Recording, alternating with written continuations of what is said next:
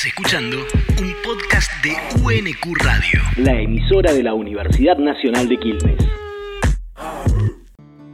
Soy todo lo que recuerdo y vos, todo lo que has olvidado. Yo me muevo entre las cosas, vos, entre fantasmas cansados. Cuando la cárcel se desarmó, Descubriendo Historias, programa hecho por estudiantes y graduados de la licenciatura en Historia de la Universidad Nacional de Quilmes. Un libro nos brinda herramientas para pensar e indagar. Nos transporta a un acontecimiento en particular, a una historia. Nos permite construir miradas sobre el mundo que nos rodea. Este programa habla de eso, de los textos que nos permiten descubrir historias. No dejo de sorprenderme de la capacidad que tiene la memoria humana. ¿Sabían que si nos comparamos con una computadora, nuestro cerebro puede almacenar hasta 100.000 GB de memoria? En realidad son como 12, según los estudios recientes. Y pensar que nosotros andamos por la vida con semejante herramienta entre los hombros. Increíble, ¿no? Pero visto así pareciera que solo somos una acumulación de datos. Nuestra particularidad, aquello que nos hace realmente especiales, son los símbolos y los sentidos que le damos a esas vivencias. ¿Quién no recordó un momento especial en nuestras vidas gracias a ciertos aromas, sonidos o sabores que casualmente llegaron a nosotros? O incluso, ¿quién no recordó algo que pensaba olvidado gracias a esos estímulos? Nos acercamos entonces a lugares profundos y borrosos de nuestra memoria, un camino de lapsus y ausencias. La memoria y la historia comparten un espacio en común, el pasado. Pero sin las herramientas de la historia, con sus métodos de estudio, no podríamos conocer lo que pasó tiempo atrás. ¿Se imaginan que el pasado de la humanidad dependa solo de nuestra memoria? ¿Conoces el libro El viaje de los niños de María Bierg?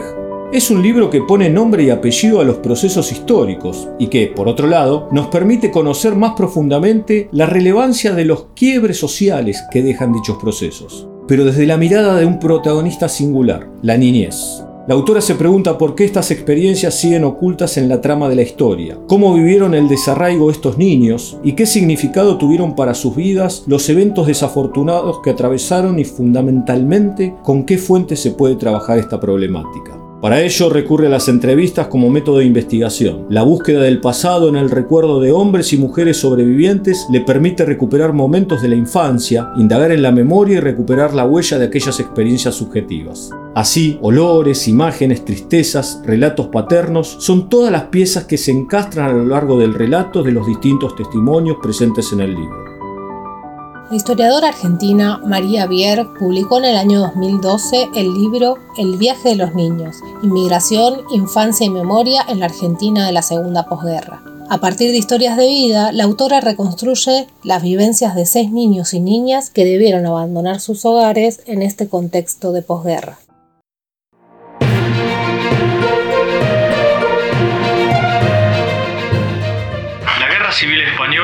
Segunda Guerra Mundial generaron experiencias traumáticas y desgarradoras para el conjunto de la población. Afectaron tanto a combatientes como a civiles. Por otro lado, desencadenaron un enorme flujo migratorio de aquellos que abandonaron Europa buscando refugio y trabajo en distintos países americanos. Proceso inmigratorio que fue estudiado por distintas disciplinas de las ciencias sociales, pero que solo ha sido abordado en sus rasgos más generales. A través de estadísticas podemos conocer las cantidades de inmigrantes que cruzaron el Atlántico, los periodos de mayor densidad, el promedio de edad de los migrantes y sus regiones de procedencia. Es mucho más difícil conocer los rostros y las historias de vida que se ocultan detrás, pero si se presta más atención a los documentos y a las fotos de la época, se pueden encontrar otros actores, las mujeres y los niños.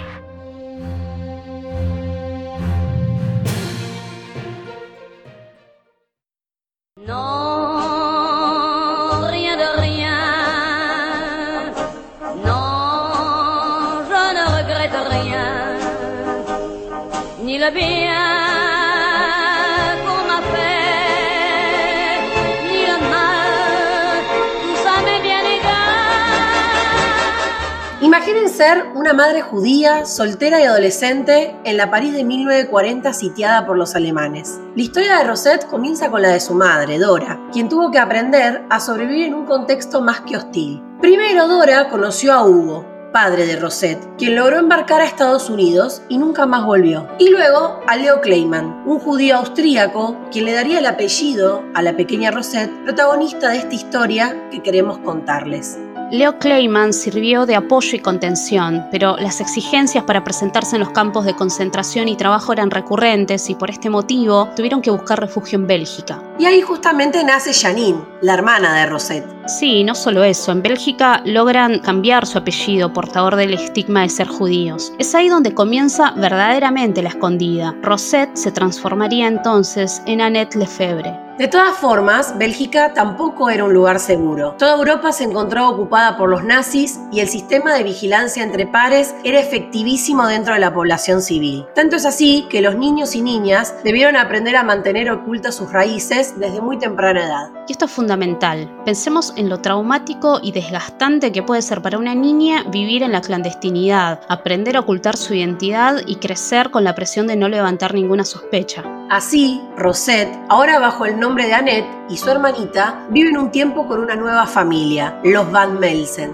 Y es curioso, ¿saben? Porque los recuerdos que ligan a Rosette con esta familia están caracterizados por sensaciones, sensaciones bien específicas. El dolor de una caída, el aroma de un pancito caliente que regularmente recibía los domingos. Como vemos, lo sensorial en la memoria ocupa un lugar importante. Pero la historia no se queda allí. Las niñas, luego de un tiempo, vuelven con sus padres. Pasaron de Bélgica a Israel, de allí a Austria y luego nuevamente a Bélgica. Allí por segunda vez la familia se separa, porque los adultos deciden que las niñas se alojen en un hogar de huérfanos judíos. Eran una familia de prófugos prácticamente. Entre toda esa hazaña y desarraigo constante, Rosette cuenta su historia siempre llena de aromas y sabores, como el del strudel de la tía Regina. Ahora que lo mencionamos, me inquieta saber si se pueden reconocer los recuerdos propios de los ajenos. ¿A partir de qué edad podemos decir que los recuerdos son propios? El relato que hacemos de nuestros primeros años, ¿lo construimos con lo que nuestros mayores nos contaron o son realmente genuinos?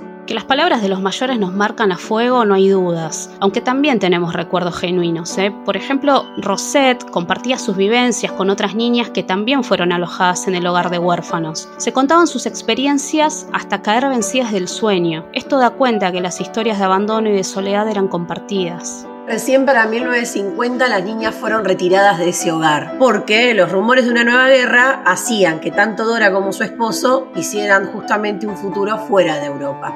Entonces los Clayman comenzaron su aventura sudamericana. La primera parada Bolivia. Allí la colectividad judía se había incrementado con refugiados europeos que llegaron desde fines de 1930. La estadía en Bolivia no fue muy larga igualmente. Dos años después de su llegada, estalló la revolución del movimiento nacionalista. Se encontraron con una Bolivia muy convulsionada. Estos episodios sacaron a la luz la fragilidad emocional en la que se encontraba Dora. Pensemos que los bombardeos de los opositores, las manifestaciones callejeras de campesinos indígenas reavivaron en los el clima de guerra y con ellos la intranquilidad. Justamente la nueva situación política es lo que los decidió viajar a Argentina. Así, en 1952, Rosette y sus 12 años llegan a esta última parada, Buenos Aires. Durante el primer año la familia vive separada por cuestiones laborales del padre. También tuvieron algunas dificultades administrativas para legalizar su permanencia como inmigrantes judíos. Pero a dos años de ese momento, finalmente se establecen en Castelar y Rosette comenzó a armar una nueva vida integrándose a la vida social del barrio.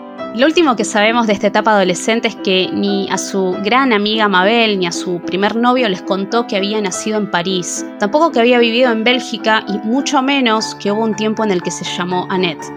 Esconderse y callar parecían su destino. La infancia poco a poco quedaba atrás y con ella la tristeza de aquellos años en los que su vida había perdido color, como las hojas que se resecan y caen en la tierra para morir.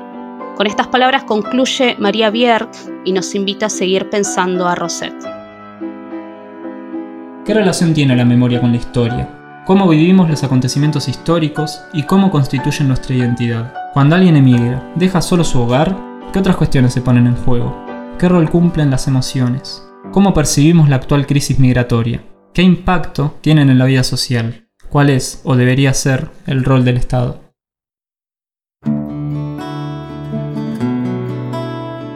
Hacemos este programa Silvia Rato en la dirección, Nicolás Pernicone, María Soledad García, Andrea Vidaurre y Diego Rode en la producción de contenido, Iván Confalonieri en la edición y Marianela Di Marco en la producción general. Esto fue Descubriendo Historias, un ciclo perteneciente a la licenciatura en Historia de la Universidad Nacional de Quilmes. Yo soy todo lo que recuerdo y vos, todo lo que